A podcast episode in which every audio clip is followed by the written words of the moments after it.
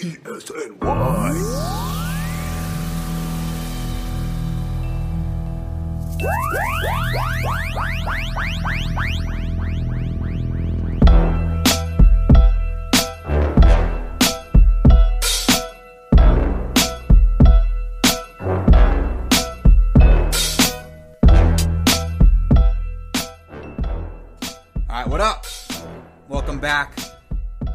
How we doing? Episode 64 of the Wide Right Podcast. I'm your host Ryan Honey of Elite Sports New York and Elite Sports Radio Network, coming to you live on a Monday night, day after the Giants closed out the regular season with a big 23 to 19 win over the Dallas Cowboys, their first win over the division rival since the 2016 season.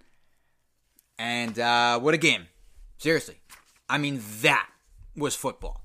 That's how football should be played. What a game. And if there were two guys for the Giants who really stepped up in this massive victory, it was Sterling Shepard and the one and only Leonard Williams. And I wrote about this too. You can check it out, elitesportsnewyork.com, in the post game piece. Shepard, eight catches, 112 yards, two touchdowns, one of which was a rushing touchdown on the opening drive. And what a magnificent opening drive that was. They moved the ball downfield. They were creative with the play calling. The guys executed the plays. Wayne Gallman was running hard, and Sterling Shepard ultimately crossed the plane to give his team a 6 to nothing lead. I don't know why Shepard waited until the fantasy season was over to do this stuff. Eight catches, under 12 yards, two touchdowns. I don't know why he waited 17 weeks to do this. I mean, I don't know who would have had Shepard in their starting lineup in week 16 in the championship round, but regardless, he played great. Thought he bailed Daniel Jones out on a number of occasions. There were a number of low throws Jones made that Shepard scooped out um, before they hit the ground. So I thought he had a great game. And uh, Leonard Williams as well. I mean, l- listen, they gotta sign. They gotta re-sign Leonard Williams. Okay, no doubt in my mind. He's playing on the franchise tag right now. They need to re-sign him or bring him. They need to bring him back on a long-term deal. Three sacks, five quarterback hits, seven combined tackles, all season highs. Pressured Andy Dalton into throwing that pick in the end zone late in the game that basically sealed the deal on a Giants win.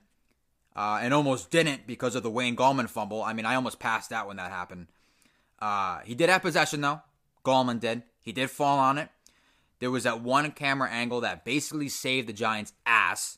Okay, showed him on his back, down by contact with the ball in his grasp. Um, you know, giving the ball back to the Giants was the right call. Uh, regardless, you know, Gallman just fall.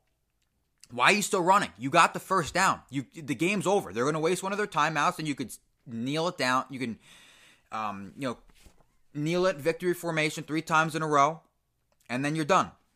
Just fall down. You know, but it can never just be a sure win for the Giants. There always has to be something that happens at the end. Uh, and that was that. That was that was this time around. It was the Gallman fumble that was a near disaster, but he recovered it. Uh, and you know, back to the original point. Great game by Leonard Williams, and they got to resign him. They got to resign him 100%. Break the bank for him and do it now. Not sure what the cap is going to be, but he's going to want a good chunk of change, and the Giants better be willing to give it to him because he has made a significant difference on that side of the ball. Okay? Three sacks yesterday. One in the final drop, the final offensive drive for the Cowboys on first down, down, um, you know, near the red zone, and then two plays later, he pressured Dalton into throwing the pick. And shout out to Xavier McKinney, first career pick. Uh, you know, obviously that interception late in the game in the end zone. And also shout out to Tae Crowder, who had a great rookie year. Tae Crowder, Mr. Irrelevant, last pick in the draft, had a great year for the Giants yesterday, 11 combined tackles. Big part of that defense yesterday. Big part of that, you know, decent, good, decent sized part of that defense. And I'm only saying decent size because that defense is just has been great and strong all year, and there's a lot of pieces to it. So he's a decent sized piece of that defense all year. Tae Crowder. He's not so irrelevant, you know, after his rookie season. Not at all. But all in all, typical Giants win in 2020, or you know, the 2020 season at least. Offense wasn't stellar, besides Shepard. Defense held its own and was strong for much of the game, and it was a great win to close out the year. But the Giants won't be making the playoffs. No, not this year. Fourth year in a row, they will not be making the postseason due to the Washington football team's win over the Philadelphia Eagles 20 to 14 on Sunday Night Football. That win gave Washington its first division title since 2015. Listen, congrats to Washington, okay? Seriously, congrats to Ron Rivera on winning the division, even if it was a 7 to 9. Um, you know, that team has gone through multiple quarterbacks, had to release their first round quarterback, their first rounder from last year, Dwayne Haskins. But that defense is awesome, man. I mean, Chase Young is fantastic. He's been great this whole year. He's going to be defensive rookie of the year, and that team deserves it. They fought hard. They peaked at the right moment. You know, they beat the Steelers. Um, and regardless of the fact that the Giants beat them twice, you know, that team deserves it. Great defense. I think Rivera's, you know, has done what he can to change the culture there. I think they're fired up heading into the postseason. They'll play Tampa Bay. Uh, I believe next Saturday night. So shout out to the Washington football team. Congratulations on making the postseason. But the real story of this Washington win over Philly, and you know what I'm about to say, is Doug Pederson's decision to sub Nate uh, Nate Sudfeld into the game for Jalen Hurts when they're down by one possession in the fourth quarter. Can anyone explain that decision to me? You could give me a hundred different explanations for that. And the only one I would believe is that Pederson was trying to lose the game. Mean, what else can you say? After the game, he said he was coaching to win. I mean, listen, I've never coached football at any level, let alone the pros. But I'm pretty sure if you're coaching to win, you don't sub out the better of your two quarterbacks for the worst of your two quarterbacks when you're down by one possession in the fourth quarter when especially when your number one quarterback isn't struggling. Jalen Hurts wasn't struggling. Jalen Hurts basically gave them the only chance, their only chance at winning that game. You know, and I listen, I get the difference in draft choice. I think their Eagles are now picking sixth. They would have picked ninth if they won. But regardless of the draft position, how could you try to willingly lose a game and make it that obvious? You know, do you realize how much disrespect that leads to you from players?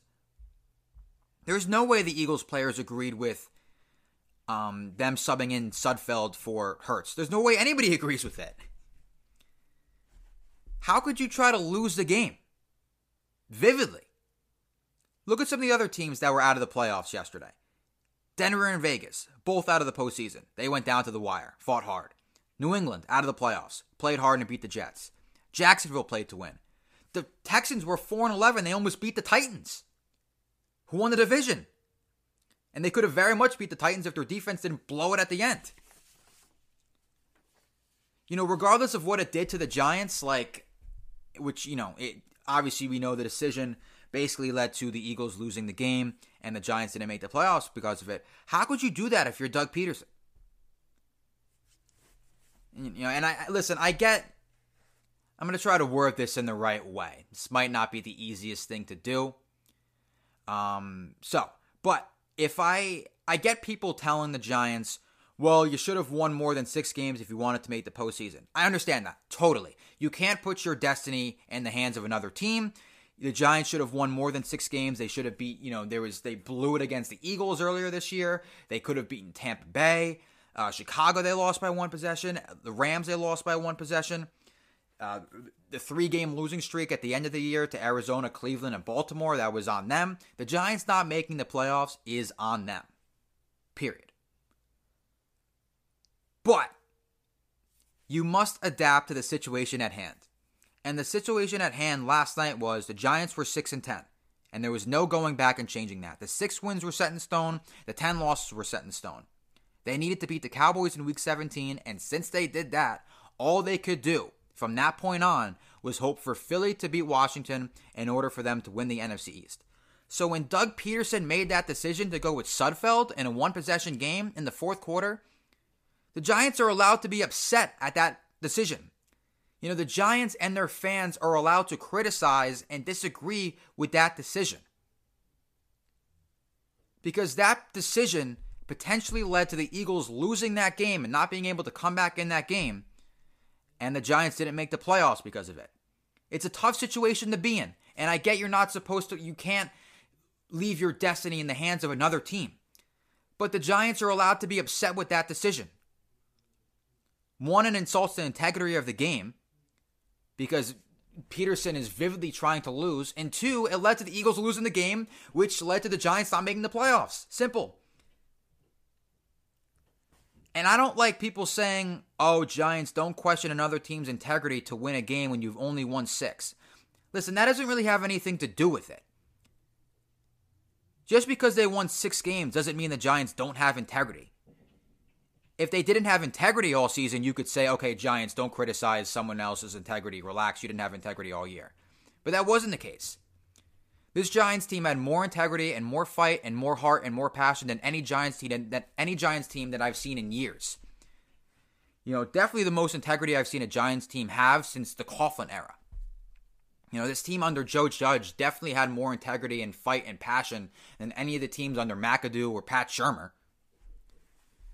So since the Giants had integrity all season and fight and passion all season, they're allowed to question another team's integrity. Especially when it was so, you know, obvious and evident on a nationally televised game in prime time. And a game that, you know, played a factor in their eventual potential playoff chances. You're allowed to criticize, you're, you're allowed to have your own opinion on the situation. I'm not saying go off the rails on social media about it. I'm not someone that really does that. But, you know, you're allowed to be upset about that situation if you're the Giants. Okay? At the end of the day, not making the playoffs is on them 100%. Their 10 losses are on them. Their three game losing streak at the end of the year, which proved to be very crucial, is totally on them. They win one of those games, or they beat Philly or Tampa Bay or Chicago earlier in the year, or Dallas earlier in the year. They make the playoffs. All those losses are on them, but you're allowed to have an opinion on the situation. You're allowed to disagree with what Pederson did. And who wouldn't disagree with what Pederson did? No, but I don't want you can't question the Giants' integrity. You can't just oh, you can't say oh they had six wins they don't have any any integrity. You know this team was almost in every game. Lost to Tampa Bay by one possession, lost to the Rams by one possession, lost to, lost to Chicago by one possession, beat Washington twice, beat Seattle. I mean, those are all playoff teams. Right? All playoff teams. You know, if they showed integrity all year, which they absolutely did, then they're allowed to question somebody else's integrity. So, it's it's it's it's a weird situation. It was a weird move. I mean, the only as I said, you could give me about a hundred different explanations as to why Pederson subbed out Hurts for Sudfeld, and the only the only explanation I would believe is that he was trying to lose the game. I mean, what else are you to say? He said he was coaching to win. That's not the case. If you're try- if you're coaching to win, if you're trying to win a game, then you don't do that. Just a bizarre way to really end the Giants season. And it was weird like witnessing the Giants season end because the last couple of years, you know, when they went into week 17, I knew that was the last game of the year. Mostly because they were never still in it. Um, you know, this year you you went into the final Giants game of the regular season, and you you didn't know if that was the last game. You didn't you didn't know if that was the final whistle. You didn't know if that was the last kneel down that D- Daniel Jones would take um, throughout the year. It was just weird that you you just didn't know overall or in general if that was going to be the last Giants game. So I thought that was weird, but ultimately it is, and um, it's on them. They should have won more. They should have won a couple games that they lost. And uh, that's that. They needed to win one more game this year, and they did not do that. So, for the fourth consecutive year, the Giants will not be in the postseason. However, I do think they improved. I will say that. They only finished 6 and 10, and they were only in the division race up until the final week of the season because every other team wasn't that great either. I mean, Philly was just eliminated in week 16. They won four games. Uh, you know, Washington's only seven and nine. They're going to the playoffs. But I do think they improved. I do think they have a good core group on defense. They got to re-sign Leonard Williams. Um, I, I think they they I, they got to re-sign Dalvin Tomlinson. They got to figure out what to do with Evan Engram because he was not strong yesterday at all. Drop that you know had another drop pass that landed in the hands of a defender. I believe the Giants have thrown 12 picks this year. He's been targeted on six of them. Not great. Um, and you know, I, but I think they have a good core group, you know, in, in place, especially on defense. Offense, I think they got to figure out what to do with Jason Garrett. Um, not a great year as the offensive coordinator. They're getting Saquon back. Hopefully, he's better than ever.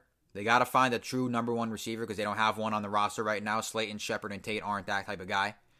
Um, I know Shepard had a great game yesterday, but he, he doesn't do that on a consistent basis. So they got to find someone.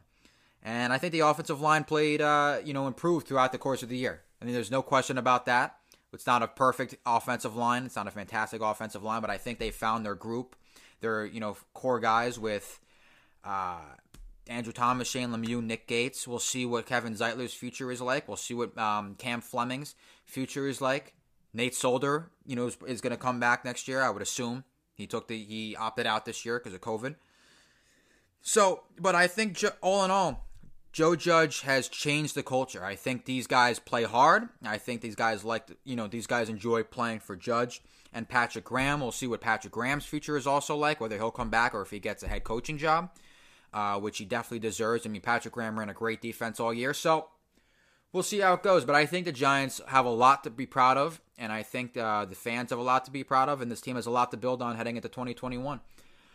So, where does that leave us with the Wide Right podcast? Uh, right now, obviously, we're not going to be doing two shows a week on a consistent basis because we have no games to talk about. But I do plan on being back uh, either later this week or early next week to do a sort of recap episode on the season. You know, talk about maybe the, the top highlights of the year, talk about what needs to be improved on, what the team, what went right, what went wrong, uh, things like that. So, looking forward to that. But for now, thank you so much for tuning in to episode 64 of the Wide Right Podcast. As always, I am Ryan Honey of Elite Sports New York and Elite Sports Radio Network. Follow me on Twitter at Ryan Honey ESNY. That's at Ryan Honey ESNY. Listen and subscribe to the Wide Right Podcast on Apple Podcasts, Spotify, iHeartRadio, Stitcher, Google Podcasts, wherever you get your podcasts. And all right, I'm out of here.